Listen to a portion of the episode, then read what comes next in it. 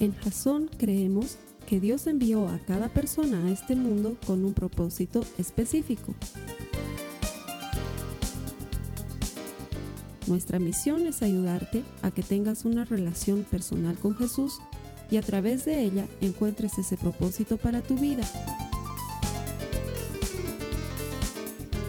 Queremos ayudarte a alcanzar ese propósito. Es nuestra oración que este podcast te ayude a tener visión, a tener jazón.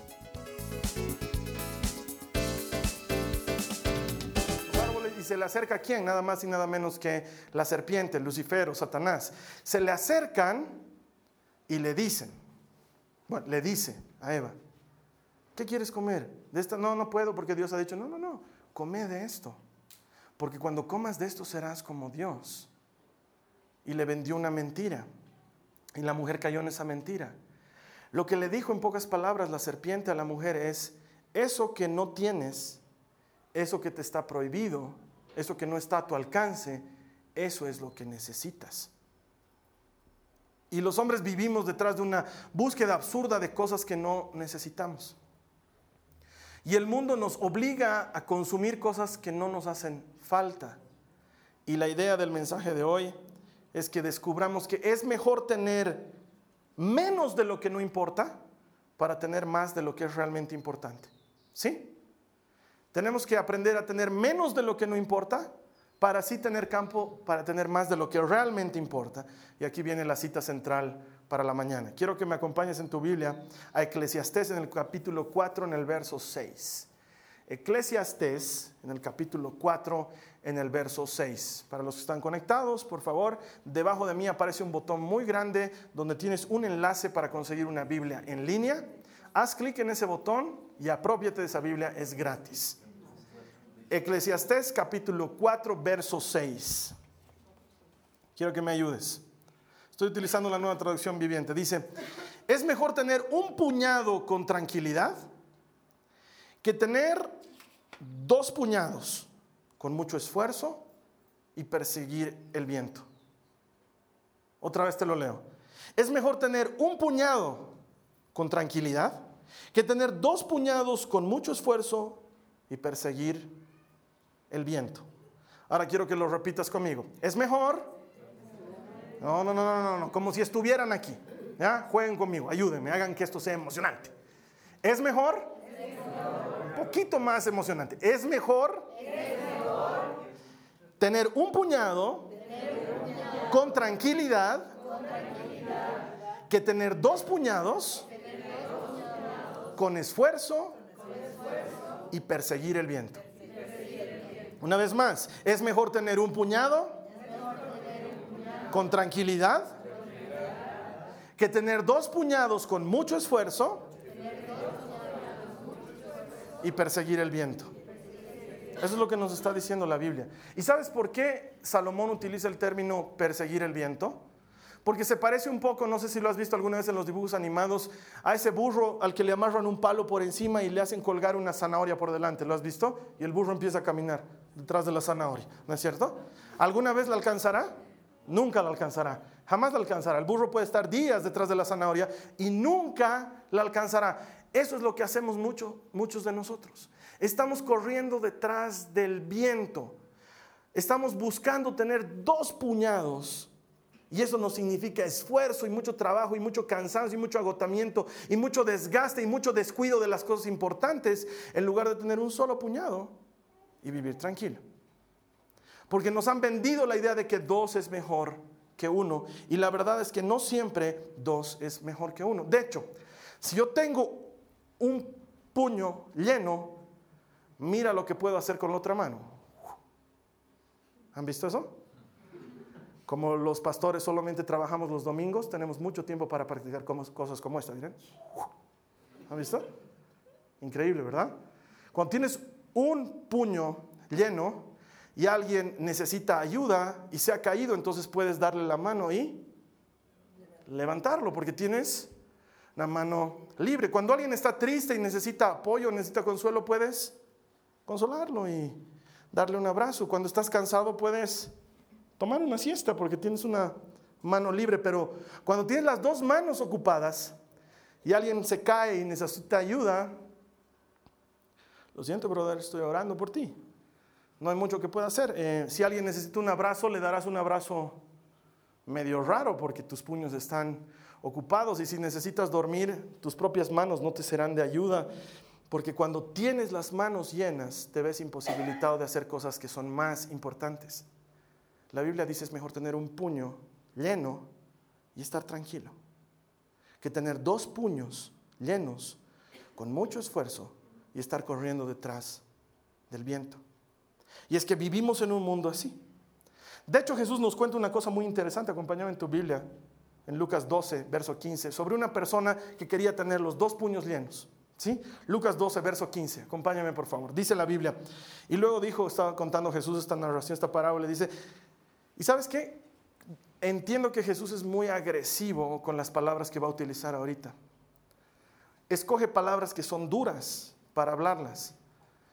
Es como esos letreros que están afuera de las centrales eléctricas o de las tomas de gas, de lugares peligrosos, donde dice cuidado, ¿sí? Letrero amarillo, cuidado, con mayúsculas. Esas mismas palabras utiliza Jesús para hablar a la gente. Les dice, tengan cuidado, tengan cuidado con toda clase de avaricia. La vida no se mide por cuánto tienen. La vida no se mide por cuánto tienen. Y continúa hablando y nos cuenta la historia de un hombre que tenía una muy buena posición económica porque sus eh, graneros estaban llenos y sus plantaciones le estaban dando mucho fruto. Y entonces el hombre agarra y dice, ok, voy a hacer graneros más grandes y los voy a llenar hasta el tope y luego me voy a comprar más tractores y luego voy a comprarme buena comida y buena ropa y voy a hacer grandes fiestas y cuando pueda voy a hacer un granero mucho más grande y voy a llenarlo mucho más y me voy a comprar un nuevo tractor y voy a vivir la buena vida. Y Jesús le dice, insensato, porque esta noche se te pedirá tu alma y a dónde llevarás todo lo que estás acumulando. Por eso es que Jesús utiliza esa frase, ten cuidado de no ser avaro, de no querer acumular más de lo que necesitas, porque eso no es lo que importa realmente. Ten cuidado. De hecho, mira el verso 21, cómo termina Jesús diciendo, así es el que almacena riquezas terrenales, pero no es rico en su relación con Dios. Es un necio. Es un necio. Porque es mejor tener de lo que es realmente importante que tener de lo que no importa. Llena tu puño, llena tu mano de lo que vale la pena y deja la otra mano libre. En lugar de estar llenando ambas de cosas que no sirven para nada. Así que les dije que iba a llegar un momento en el que iban a tener que tomar notas. Quiero por favor que anotes en tu papel y me definas qué es lo más importante para ti en tu vida. Tres cosas. Uno, dos, tres. ¿Qué es lo más importante para ti? Los que me están mirando, no me miren, anoten. Búsquense un iPod, un iPad, un iPhone, un iPaper, hay lo que sea. Hay papel ahí atrás, pidan papel y hay punta bola también. Y anoten. Quiero que me definas qué es lo más importante. Número uno, lo más importante para mí es.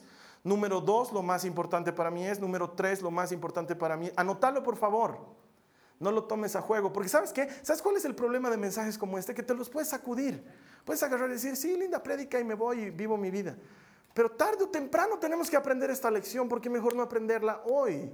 Por favor, anota, ¿qué es lo más importante para ti? Si no sabes qué es lo más importante, te doy una ayudita. Digamos que vas donde el médico y el médico te dice, te queda un mes de vida. Te quedan 30 días para vivir. 30 días contados. Es más, hoy se te está yendo el día número 30. Desde mañana son 29. ¿Qué harías en esos días que te quedan? ¿Qué harías en esos días que te quedan? Porque lo que harías con tu último tiempo habla de lo que es más importante para ti. Anótalo ahí. ¿Qué haría? Número uno, haría esto. Número dos, haría esto. Número tres. De hecho, me he permitido hacer una pequeña encuesta con personas que conozco y les preguntaba lo mismo, ¿qué es lo más importante? Quiero saber qué es lo más importante y la gente me decía, la gran mayoría me decía, lo más importante es Dios, hermano. Lo más importante es Dios, quiero honrarlo con mi vida, quiero seguirle, quiero servirle, quiero ayudar a otras personas a desarrollar una relación personal con Jesús, quiero llevar a mis hijos a que tengan una relación personal con Jesús. La gran mayoría me decía eso. Otros me decían, es mi familia. Mi familia es importante, mis hijos son importantes, mi esposa es importante, quiero pasar tiempo con ellos, quiero regalarles mi tiempo, quiero regalarles mi atención. Otros me decían mis amigos, eh, estoy alejado de mis amigos y quiero, quiero estar más en contacto con ellos, por el trabajo no estoy en contacto, o mi familia, mi padre, mi madre, no los veo hace tiempo. Generalmente eso es lo que me decía la gente. No sé qué habrás anotado tú, pero ¿sabes qué? Nadie me ha dicho, y es increíble, ¿sabes qué? Ojalá te choquee como a mí me ha choqueado. Porque nadie me ha dicho, por, por más extraño que parezca, nadie me ha dicho mi cuenta de banco. Nadie me ha dicho la plata que tengo ahorrada. ¿Puedes creer eso? Nadie me ha dicho la marca de auto que tienen. Nadie. Nadie me ha dicho el sueldo que gano cada fin de mes. Nadie me ha dicho. Nadie me ha dicho ganarme la macrocuenta. ¿Pueden creer eso? Nadie me ha dicho, hermano, lo más importante es el teléfono que tengo en el bolsillo, el celular o la computadora que te... Nadie. ¿Pueden creer eso? Y sin embargo, todos los días pasamos más tiempo con lo que menos importa. Si tú analizas lo que has puesto en la lista y analizas lo que haces cada día, ve qué relación hay, porque la gente, aunque parece que no le importa el dinero, pasa más tiempo haciendo dinero, pasa más tiempo trabajando, pasa más tiempo con su celular, pasa más tiempo viendo televisión, pasa más tiempo en su coche manejando, se la pasan horas manejando versus el tiempo que pasan almorzando con su familia o versus el tiempo que pasan conversando con su esposa. La gente dice que quiere honrar a Dios, pero le regalan una hora y media, dos horas los domingos a Jesús. Y el resto del tiempo lo pasan o trabajando, o peleando, o luchando por cosas que no valen la pena. Qué difícil es a la gente sacar una hora el lunes para hacer un discipulado. Sacar una hora un martes para estudiar la Biblia con otros hermanos. Les es difícil. Pero qué fácil es despertarte a las 6 de la mañana para ir a conseguir dinero. Agarrar un segundo trabajo. No es fácil, hermano, me cuesta hartísimo, pero lo prefieres antes que otras cosas. Y tratamos de que nuestras manos estén llenas, en lugar de hacer lo que dice la Biblia, tener una mano llena. Porque la Biblia no dice suéltalo todo, dice ten una mano llena para que la otra esté libre. No sé qué es lo más importante para ti. Así que quiero ayudarte a que hoy día aprendamos cómo se puede vivir con un puñado en lugar de vivir con dos. Amén. Quiero ayudarte a aprender esto. punto número uno para los que están tomando notas. Punto número uno. Suelta lo que no importa. Suelta lo que no importa. Parece un paso obvio, pero así es la Biblia. Pablo lo dice siempre, el que antes robaba, que ya no robe. No te da ningún otro consejo. El que antes era ladrón, que ya no robe. Listo. Suelta lo que no importa. Déjalo ir. De hecho, acompáñame a tu Biblia, Hebreos 12.1. Hebreos 12.1. ¿Alguien está conmigo en Hebreos 12.1? Vamos a leer lo que dice la palabra de Dios. Hebreos 12.1 dice, quitémonos todo peso que nos impida correr Especialmente el pecado que tan fácilmente nos hace tropezar y corramos con perseverancia la carrera que Dios nos ha puesto por delante. Porque para los que no sabían, Dios te ha puesto por delante una carrera. Él tiene para ti un propósito tiene un llamado. Hay algo que tú tienes que hacer en esta vida para Dios que nadie más lo puede hacer como tú lo harías y para eso te eligió Dios. Y tienes una carrera por delante y el autor de Hebreos nos dice, suelten todo peso para poder correr esa carrera, porque si no, no puedes correr porque estás con peso. Y de eso se trata tener dos puños llenos. Y si quieres tener solamente uno y el otro libre, tienes que aprender a soltar algo. Tienes que dejar algo. No puede ser que abarques todas las cosas tienes que soltar algo. Yo lo llamo el principio de tres puntas. Número uno, recorta. Número uno, recorta en qué? Recorta en gastos. Los seres humanos somos extrañamente, disculpen la expresión, estúpidos, pero empezamos a gastar y gastar y gastar en cosas que realmente no necesitamos. Queremos comprar cosas que no necesitamos con dinero que no tenemos para impresionar a gente que no nos cae. Y entonces empiezas a sacar créditos y préstamos y compras más y compras más y cavas un hueco para tapar otro hueco y cavas un hueco para tapar otro hueco y acumulas y acumulas y acumulas. ¿Para qué? ¿Para qué? No tiene sentido. Necesitas hacer un recorte en tus gastos.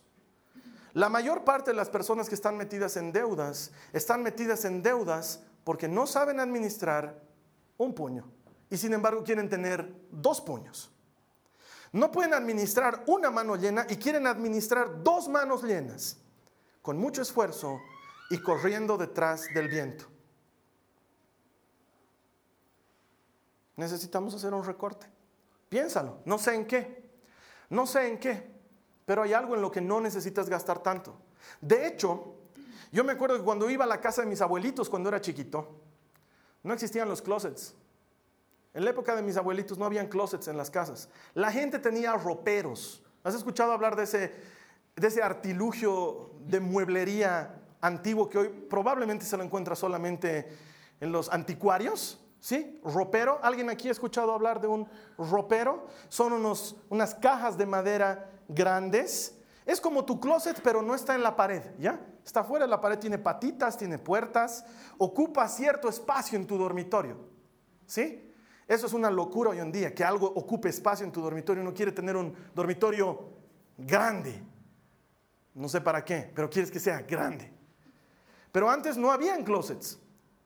La gente tenía un ropero y les entraba toda su ropa. ¿Puedes creer esto? Les entraba toda su ropa. Hoy en día necesitamos dos closets Necesitamos walking closets. Hay casas en las que yo he entrado y he caminado dentro de su closet y si he dado cuatro vueltas he caminado una milla. Les aseguro que es impresionante. Es estantes y estantes y estantes de zapatos que nunca usan. Están ahí. ¿Y estos zapatos para qué son? Para cuando haga calor. ¿Y estos zapatos para cuándo son? Para combinar con fucsia.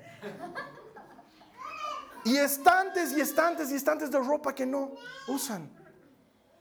Y lo peor de todo es que como tu closet ya no te aguanta, has empezado a buscar espacio en otros lugares de tu casa y ahora has llenado el closet del cuarto de visitas que se supone que se debía estar vacío. Y has empezado a llenar tu, tu ático y tu altillo. Y como ya no hay campo en tu casa, has empezado a llenar tu garaje. Y está lleno de cajas y cosas que no necesitas. ¿Te has dado cuenta de cuántas cosas tienes que no necesitas? Recorta. Recorta. Recorta en tu tiempo. Le damos tiempo a cosas que no son importantes en lugar de darle tiempo a cosas que son importantes. Le quitamos tiempo a lo valioso para darle tiempo a lo que no importa. Y estamos cometiendo un grave error, porque el tiempo no lo vamos a poder recuperar en ninguna manera. Lo estamos perdiendo, aunque según nosotros lo estamos aprovechando. Y semanalmente me toca ofender a mucha gente, pero me invitan, me piden citas, me piden que haga cosas, me ofrecen hacer cosas y semanalmente digo, no puedo, no, eso no lo voy a hacer, mil disculpas, estoy ocupado, no tengo tiempo para esto, mil disculpas, porque he decidido enfocar mi tiempo en lo importante realmente, en lo que tiene que ver con mi llamado solamente. Y pueden estarme invitando a hacer la cosa más grandiosa que haya y voy a decir, no, porque si no tiene nada que ver con mi llamado, me está quitando tiempo y no lo voy a hacer. Porque he entendido que el tiempo es valioso. Porque quiero pasar mi tiempo con las cosas que valen la pena, con lo que tiene valor para mi vida y no con las cosas que no valen para nada. Y sin embargo, muchos de nosotros perdemos tardes enteras en Facebook. O perdemos tardes enteras en salir de nuestra casa e ir a hacer una compra. Y cuando regresamos se ha pasado toda la tarde y dices, no sé en qué se fue mi tarde. no sabemos distribuir nuestro tiempo. Empezamos a hacer cosas innecesarias. Yo antes de que me case, ustedes la conocen a mi esposo, la Carly, era la clase de persona que aceptaba todo. Carlos, ¿puedes ir a predicar a tal lugar? Sí. Carlos, ¿puedes ir a orar por tal enfermo? Sí. Carlos, ¿puedes ir a tal velorio? Sí. Carlos, ¿puedes ir a visitar tal iglesia? Sí. Carlos, ¿puedes ir a tocar a tal lugar? Sí. Carlos, ¿puedes ministrar la alabanza a tal lugar? Sí. Todo decía así. Y llegaba a mi casa destruido. Y cuando me casé con la Carly, llegaba a mi casa destruido y ella me decía, no sé para qué te has casado. Si no quieres pasar tiempo con quien dices es la persona más importante. Tienes razón.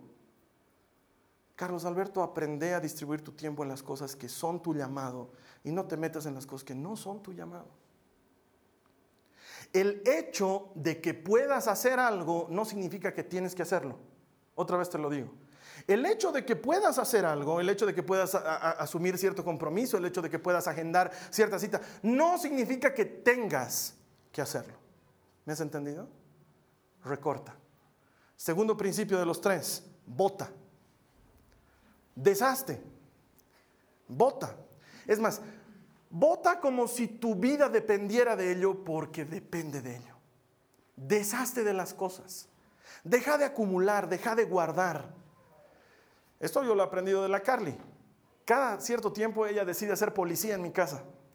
Y decide hacer policía cuando yo no estoy. Para los que no saben qué es hacer policía, es de repente se pone a investigar hasta los últimos rincones más oscuros de mi escritorio para encontrar cosas y botarlas. ¿Sí? Eso es hacer policía. Entonces, yo llego a la calle y veo que ha hecho policía. Y veo que está reordenando las cosas. Entonces, luego me toma como dos o tres meses porque cada vez la llamo. ¿Dónde has puesto mi cuaderno donde guardo tales cosas? Más un rato le digo, amor, perdón que te moleste, pero tenía unas reglitas chiquititas que estaban, están en tal parte. Eh, amor, guardaba una colección de publicidades que salían en el periódico de 1984. Están en el depósito. Amor, eh, ¿por qué me lo has votado? Pero ¿sabes qué? Ella tiene una regla y me parece fantástica. Si hay una cosa en tu casa que seis meses no la has utilizado, significa que no la vas a utilizar. La bota se deshace de ella. Y luego me doy cuenta que no la necesitaba. Al principio me choca, digo, ahí estaba, estaba acostumbrado a verlo ahí, paradito. Mi, montoncito de facturas estaban ahí, digamos, ¿no? Y luego me doy cuenta que no las necesito. ¿Sí? Botá. Desastre de las cosas. De hecho, cada fin de año, con mis hijas agarramos, con mis hijas y con mi esposa agarramos, y empezamos a llenar unos cajones de juguetes. Y ellas tienen que llenar esos cajones de juguetes que les gustan, pero que no usan. Prohibido poner juguetes que no les gustan, viejos, maltratados. No, no, tienen que poner juguetes lindos, pero que no usan. Entonces, la, vieran, la María Joaquina se queja, ¿no? Porque dice, está nuevito, dice. Tiene que poner. Y la Nicole tiene que ser lo mismo, está nuevito, no importa. ¿Sabes qué? Si no lo necesitas, ¿para qué está aquí?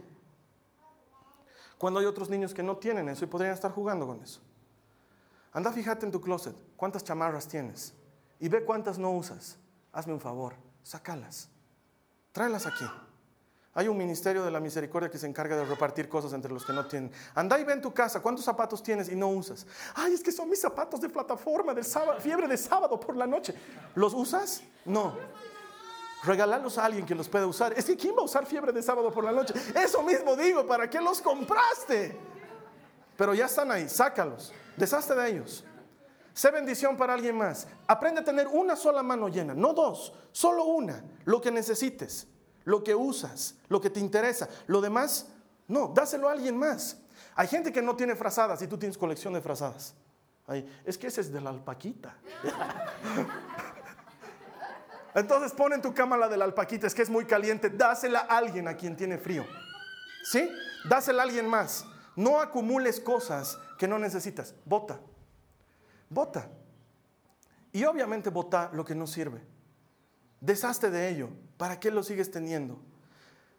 No sé si te acuerdas dos o tres semanas atrás cuando te hablaba de lo que Jesús le decía al viñador. Le decía, ¿qué hace este árbol aquí que no da fruto? Botalo. Solo ocupa campo en mi jardín.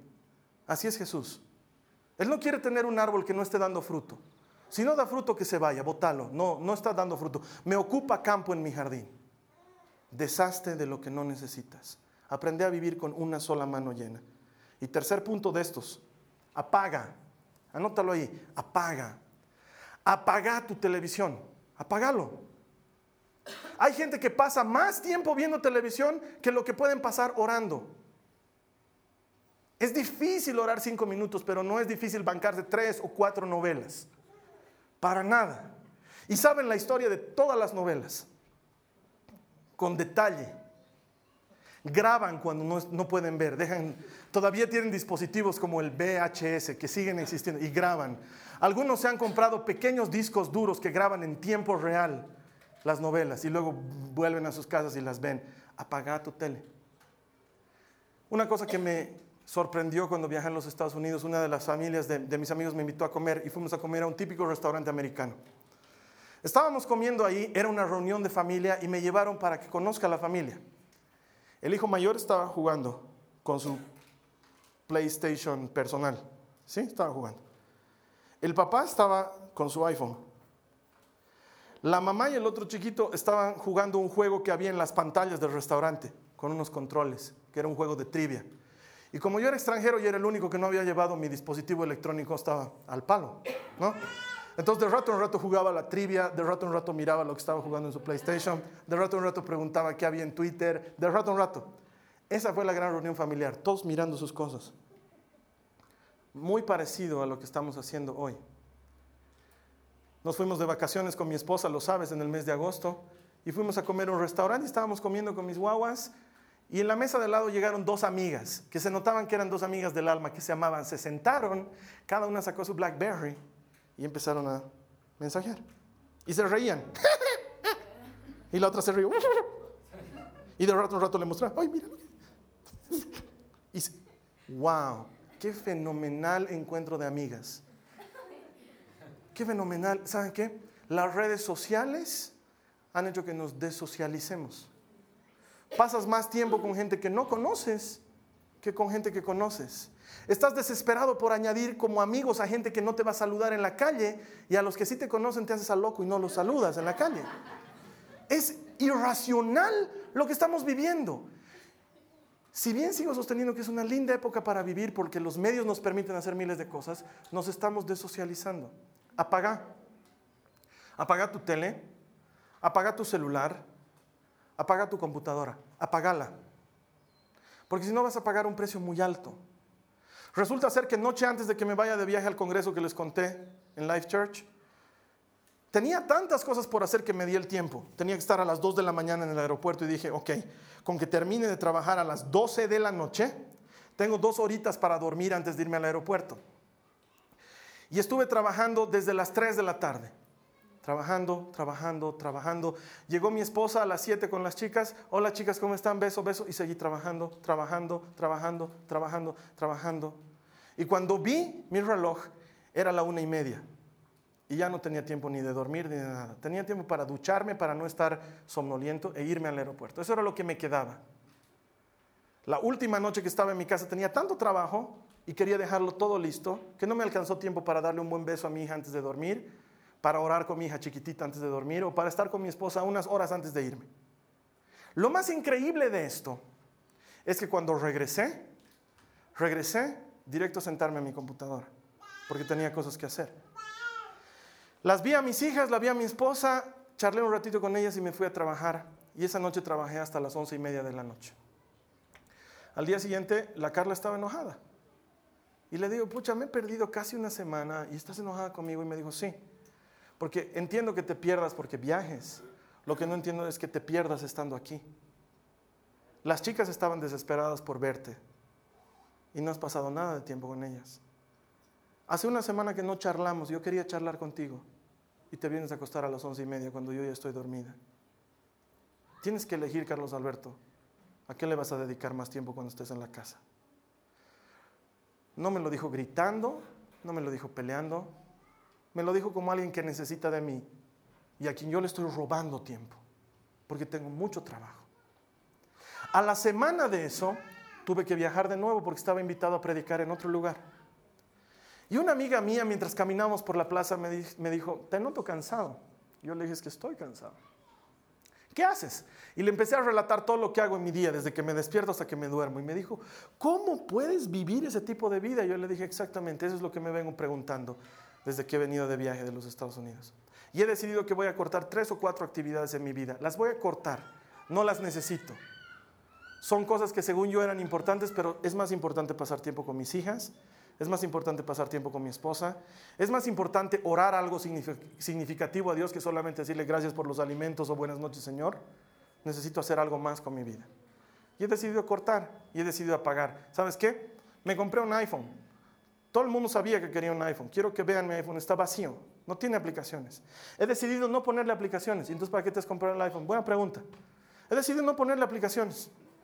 No tiene nada que me tiente a perder mi tiempo. No tiene un solo juego. He decidido sacarle todas las macanas. El iPhone está ahí y sirve para que me comunique con mi esposa, con la gente con la que trabajo, en lo estrictamente necesario. Mis hermanos que utilizan el WhatsApp para comunicarse conmigo lo han debido notar. Prácticamente ya no respondo mensajes. Y cuando respondo, respondo todo de golpe. Le he quitado el volumen a los avisos. He decidido quitarle las vibraciones. He decidido enfocarme en lo que es realmente importante. En mi casa la computadora se apaga a las 7 de la noche. Es una ley para mí. No me importa si tengo trabajo y tengo que hacerlo más al día siguiente. Pero quiero pasar tiempo con mis hijas. Quiero pasar tiempo con mi esposa. A la hora del almuerzo el celular está apagado. No importa que me esté llamando el presidente. El presidente puede esperar. Estoy almorzando con mi familia. Eso para mí es más importante que el presidente. Llego a mi casa y apago mi celular. El mundo no se va a acabar porque Carlos Alberto no esté disponible desde las 8 de la noche hasta el día siguiente. Esto ha servido en mi vida para tener un puño lleno y tener el otro vacío. Así que como si tu vida dependiera de ello, apaga tus aparatos. Úsalos solamente cuando los necesites. No te sientas tentado a perder el tiempo con eso y perderte lo que está pasando en tu casa, porque nunca más va a regresar. Eso nunca más va a volver. Mis hijas ahorita tienen cinco años y casi tres años y nunca más van a tener esa edad. Si no paso tiempo con ellas ahora, nunca más voy a poder pasar ese tiempo con ellas. Y sé que no puedo estar todo lo que quisiera con ellas. Las dejo en el colegio a las 9 de la mañana y las tengo que ver recién a la 1 de la tarde. Ese es el horario en el que ellas estudian. Ese horario que no puedo porque la vida no nos deja estar juntos, lo voy a aprovechar en trabajar lo más que pueda. De manera que pueda pasar el mayor tiempo con ellas.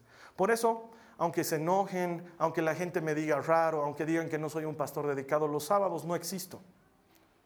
Los sábados no voy a conferencias, los sábados no voy a iglesias, los sábados no ministro, los sábados no visito enfermos, los sábados no existo. Y siempre le digo a la gente, perdóname, pero es el único día que estoy, desde que despierto hasta que me acuesto con mi esposa y con mis hijas todo el día. Y eso para mí es importante. Los domingos para mí es un día de trabajo. Vengo y ministro en la casa del Señor, pero paso tiempo orando. Mi jornada comienza a las 6 de la mañana cuando me despierto a orar por Jasón. Es lo primero que hago los domingos. Entonces le dedico ese tiempo a Jasón y le dedico ese tiempo a la oración. Y quiero encontrar más tiempos para hacer eso. Pero si voy a estar whatsappeando o facebookeando o tuiteando, no voy a poder. Apaga tus aparatos. Hazme caso. Aprende a vivir con un solo puño lleno. Y segundo, y con esto termino, pelea por lo que realmente importa. Pelea por lo que realmente importa. Pelea, porque sabes que te va a costar, no va a ser fácil. No va a ser fácil que recortes, no va a ser fácil que votes, no va a ser fácil que apagues. Tienes que pelear. Tienes que pelear. Tienes que pelear. Vas a pelear con tu carácter. Te va a traicionar. El iPhone va a volver a encenderse. Va a querer que lo mires un ratito. Te va a llegar un mensaje que no sabías que no lo habías anulado en las notificaciones. Te va a molestar. Pelea por lo que vale la pena. Me encanta lo que decía Nehemías y debes recordarlo porque lo hemos estudiado juntos. En el capítulo 4, verso 14 decía, recuerden al Señor quien es grande y glorioso y luchen por sus hermanos, luchen por sus hijos, luchen por sus hijas, luchen por sus esposas y por sus casas. Porque sabes que mi hermano, tu vida depende de esto. Porque puedes aprender esta lección hoy día o la vas a aprender cuando estés en el lecho de tu muerte y tus hijos no hayan ido a verte cuando hayas estado enfermo y digas, Ahora lo estoy entendiendo, porque yo no les di en su momento, ahora no estoy recibiendo de ellos. Cuando hayas acumulado mansiones y autos y cosas y te hayan atestado, pero lo que no tengas sea amigos que estén ahí para ti cuando estés necesitado. Puedes aprender la lección ahora o vas a esperar al día en que te toque aprenderla obligatoriamente. La gente hoy en día le pregunta si le dice, ¿cómo estás? Y la gente te responde siempre lo mismo, ocupado, cansado. Ocupado, cansado. Ocupado, cansado. No encuentras una persona a la que le preguntes, hola hermano, ¿cómo estás? Y que te diga, relajado, viejo. Estoy, estoy tranqui. No sabes, estoy, estoy tranqui. Juego con mis guaguas todos los días. Salgo en citas con mi esposa dos veces a la semana. No estoy tranqui, hermano. Las cosas están, uff, ¿sabes qué? Estoy relaxed. Así, bien. No. ¿Cómo está la gente? Cansada, ocupada cansada, ocupada. ¿Tienes tiempo? Estoy ocupado. ¿Tienes tiempo? Estoy cansado. ¿Puedes hacer esto? Estoy ocupado. ¿Puedes hacer esto? Estoy cansado. La gente está en ese ritmo. Eso es lo normal. Lo normal está roto, no sirve. Lo normal se ha arruinado. Hay que vivir una vida diferente, anormal, rara, si quieres alcanzar las cosas que Dios tiene para ti. No sé tú, pero yo he decidido que mi vida es demasiado valiosa. Mi llamado es demasiado grande y mi Dios es demasiado bueno como para que ande perdiendo mi tiempo en cosas que no valen la pena. He decidido hacer una lucha frontal contra las cosas que me quitan para estar con las cosas que me suman. Prefiero tener una mano llena que tener dos manos llenas pero estar sufriendo y corriendo tras el viento. Prefiero tener poco pero estar tranquilo. A tener mucho pero estar como loco. No sé qué vas a hacer tú. Pero si quieres hacer eso, vamos a orar juntos esta mañana. Cierra tus ojos conmigo. Es mejor tener un puñado con tranquilidad que tener dos puñados con mucho esfuerzo y perseguir el viento, dice la palabra de Dios. Ahora yo quiero pedirte, Señor, que nos dé sabiduría para entender qué áreas en nuestra vida necesitamos recortar, qué áreas en nuestra vida y qué cosas de nuestra vida necesitamos votar y qué cosas necesitamos apagar a qué cosas tenemos que darle importancia y a qué cosas tenemos que restarle importancia.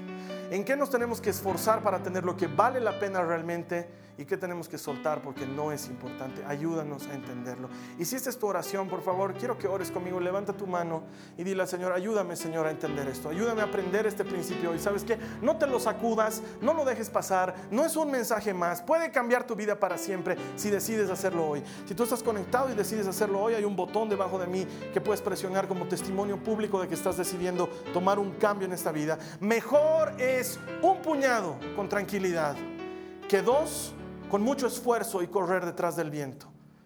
Dile al Señor, ayúdame Señor a recortar. Ayúdame a enfocarme en lo que es realmente importante. Ayúdame Señor a enfocarme en lo que es realmente necesario. Ayúdame a enfocarme en aquellas cosas que he anotado en mi papel como prioridad. Díselo tú al Señor, yo no puedo hacer esta oración por ti, por ti hermano, por ti hermana. Hazla tú. Dile Señor, ayúdame a enfocarme en lo que realmente es importante para mí, en lo que es primero. Ayúdame a vivir una vida modesta, Señor. Es preferible tener una mano llena, pero estar tranquilo, que tener dos manos llenas, pero estar trabajado, cansado, agotado. No creo que ese sea tu propósito para mi vida, que todo el tiempo esté buscando descanso. No, Señor, ayúdame a definir mi vida. Díselo al Señor, díselo en tus propias palabras, Señor, ayúdame. Ayúdame a no acumular y acumular y acumular. Ayúdame a vivir una vida con sabiduría. Señor, oro porque todas estas personas reciban de, ti y de tu mano, de tu espíritu, Señor sabiduría para llevar adelante esta decisión y fuerza para pelear por lo que vale la pena en el nombre de Jesús. Si esta es la primera vez que tú estás orando, si esta es tu primera vez cerca de Jesús, yo te voy a invitar a que recibas a Jesús como tu Salvador. Si es la primera vez en tu vida que escuchas esto, quiere decir que no lo has hecho. Entonces necesitas hacerlo. La Biblia dice que todo el que invoque el nombre del Señor será salvo. Y para eso lo único que necesitas es creer en Jesús. Si tú crees en Jesús y quieres recibirlo como tu Señor, te voy a pedir que hagas esta oración conmigo. Te voy a pedir que repitas después de mí. Señor Jesús, te pido perdón por mis pecados. Te entrego mi vida y a cambio recibo la tuya. En el nombre de Jesús. Si lo que acabas de orar es lo que crees en tu corazón, la Biblia dice que has nacido de nuevo. Y todos los que han nacido de nuevo dejaron atrás lo viejo y ahora pueden enfrentarse a las cosas nuevas y buenas que tiene el Señor preparadas de antemano para ti. Te doy la bienvenida a la familia de Dios. La siguiente semana vamos a estar viendo otra de las cosas que son mejores aquí en la serie Mejor. Me va a encantar tenerte conectado, tenerte aquí en línea. Que el Señor te bendiga nos vemos la siguiente semana. Gracias. Esta ha sido una producción de Jason Cristianos con Propósito. Para mayor información sobre nuestra iglesia o sobre el propósito de Dios para tu vida, visita nuestro sitio web www.jason.info. Allí encontrarás muchos recursos para animarte en tu relación con Dios, enseñanzas, nuestro blog, prédicas y mucho más. Te lo deletreamos www.jaz on.info.